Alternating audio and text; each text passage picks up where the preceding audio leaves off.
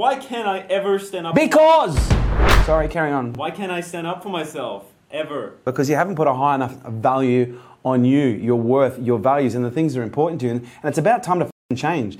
Because at some point, you're going to become sick of having people walk all over you consistently in order to keep the peace. You know, if people are walking all over you, find a way to say things that are tough in a gentle way. It really comes down to one thing, and that's standing up for what you believe in, but having a value on your own opinion. Start valuing who you are. You're an important person. You have a purpose for being here.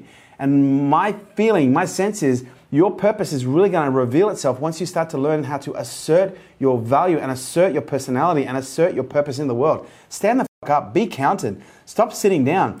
It's hard to be counted when you're sitting on your ass. Stand up, be seen, stand tall. You're worth it. Get on with it. Do it now. Urgh.